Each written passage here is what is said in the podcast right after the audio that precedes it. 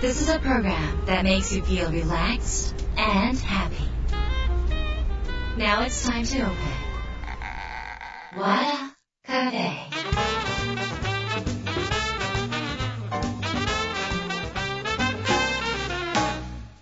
和田カフェのオーナー和田博美ですやる気満々の人もちょっと明日が憂鬱な人も明日笑っていけるよう今夜もワクワクお届けします改めましてこんばんは和田博美です、えー日が変わりまして1月の8日松の内が明けました、えー地域によっては、えー15日までということですがそろそろお正月もねあの終わっさあ切り替えだっていうねそういうことかなと思います。これからね鏡開きもねあると思いますが鏡餅をあの飾ってる方っていらっしゃいますかね？あの鏡餅ねそれあの本当はねあのもうカピカピになってるんだけど本当はあの食べた方がいいとかって言いますが、えー昔はお年玉っていうのがねお金がない時にねあのお年玉その鏡開きので割ったお餅がまああのお年玉っていうね代わりだったということでその、えーっとね、年末になったら年神様が、えいらっしゃってそして、えー神棚にある鏡餅にお座りになると。でその縁起のいいお餅をねみんなで鏡開きをしてその年神様のパワーをいただくっていうのがね元々の鏡開きの由来ということなので、えーカピカピになったお餅をですねどうか水につけてですね あの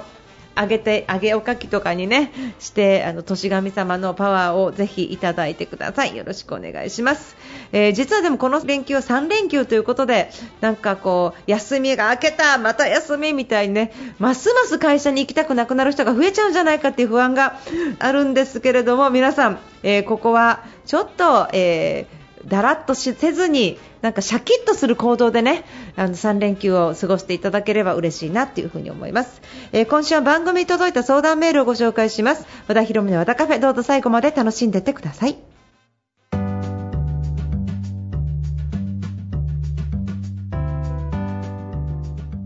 和田博美の和田カフェ番組に届いた質問メールをご紹介します。ラジオネーム二郎さんです。和田さんこんばんは。質問というのはお金の考え方です。お金持ちの考え方についてです、えー20代の頃に世界2位のセールスウーマンになりすごい成功を和田さんをされてますが有名な方とも交流があると思います。その中でいろんなお金持ちに合ってると思うんですが金持ちはケチと聞きます。和田さんはケチと見えませんが宇宙に行ってきた前澤さんたちはお金を配ったりしてケチだと思いません。将来お金持ちになりたいと思っていますがどういうことをすればお金持ちになれるのかを知りたくてメールしました。ということですね。ありがとうございました。え次郎さん。うんそうですね。えーっとお金持ちは、えーケチというよりも、えどうやったらお金が入るかを絶えず考えてるだけですよ。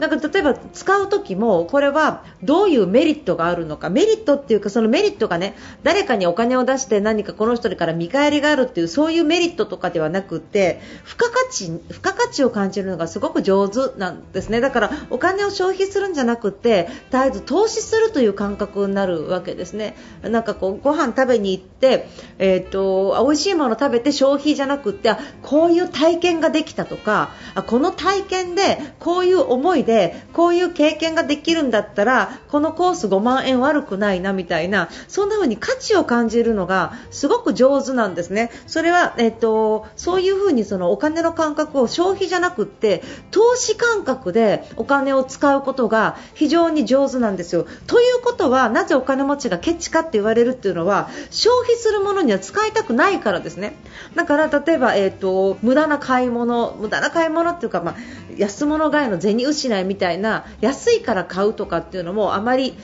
安くていいものを買うの。だからセールも行くの。でクーポンも貯めたりするの。得なものは好きなの。だからお金持ちだからクーポン貯めないとかではなくってちゃんとその辺は考えてされているわけなんですが、えっとそのなんか単になんか安いからわーじゃなくってちゃんとそれが自分の投資価値があるかっていうのを全ての方じゃないですけどね。そういう風に見られる人が私の周りはすごく多いのかなっていう風に思います。何か買う時にでもね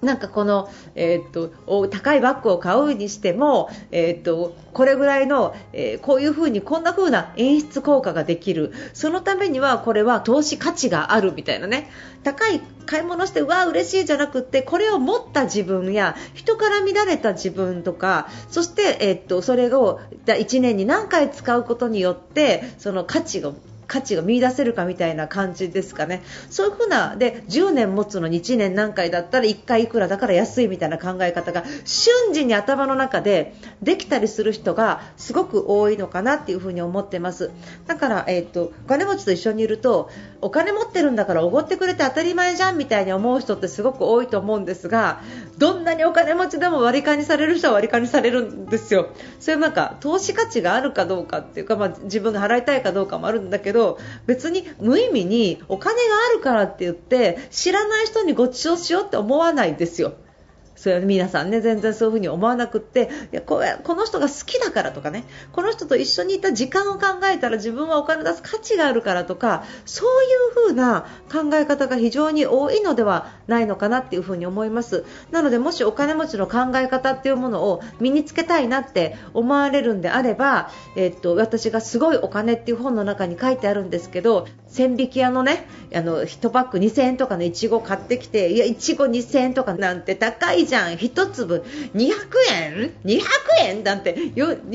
円じゃなくってうわー1粒200円だどんな気持ちになるっても買った瞬間から喜んでもう一口あこれ一口今食べたのが100円分とかって言いながらこう価値そうエンタメを楽しむ。でするといちごが高いんじゃなくってその2000円のいちごの1パックをみんなで家族で食べるだけで買ってきてワクワクして買ってきた2000円だぞって見せたうわーってなったうわーこんな大きないちごわーって。でそうやってその価値が2000円安いってことですね。そういう価値の感じ方でお金を使っていただきたい。その上で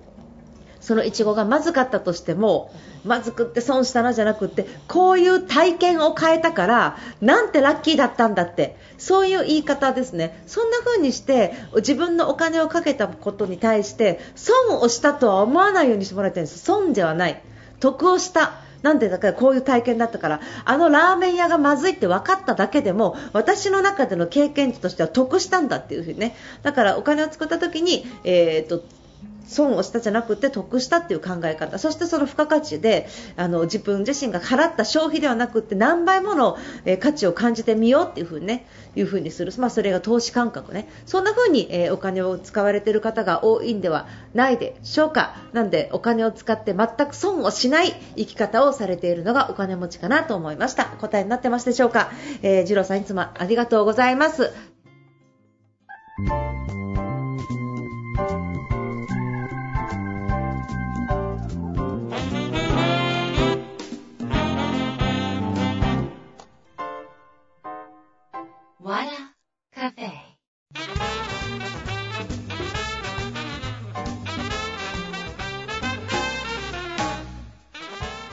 和田広宗和田カフェいかがでしたか？えーと、年明け早々のセミナーとしてはこれ弊社のうちの主催ではないんですが実習ノートさんというところで1月8日、えー、手帳の講演をすることになっています、えー、こちら詳細はなんですがうちの方にのリンクインスタのねプロフィール欄から lit.link を、えー、クリックしていただくとそちらにあると思いますので、えー、ぜひぜひ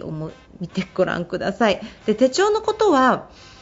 まあ、あちこちであの講演とかもしてるから知ってるわって思う方もいらっしゃるかなとは思うんですが、まあ、手帳と要点思考をねちょっとあのミックスさせたような内容でお話ししたいなというふに思ってます。でまあ手帳の、ね、方も私は52週間で、えー、1年間を区切ってるんですがなぜこれがいいかとかもね年始で聞いた方が良くない なんかそのなぜなぜこうしたら目標達成ができるのか。なぜ木曜日に境界線があると仕切り直しができるのかとかね。ぜひそのあたりもあの非常に、えー、1年間今の時期に聞くの最高みたいなね。そんな手帳のセミナーになると思いますので自習ノートさん主催1月8日になります。私の、えー、インスタの、えープロフィール、リットリンクから、えー、そこに、えー、バナー貼っときましたので、そちらの方からご覧ください。よろしくお願いします。えー、ということで、またひろみのわたカフェ、今夜この辺りで閉店です。皆さんにとって来週も素敵な1週間になりますように、お相手は和田ひろみでした。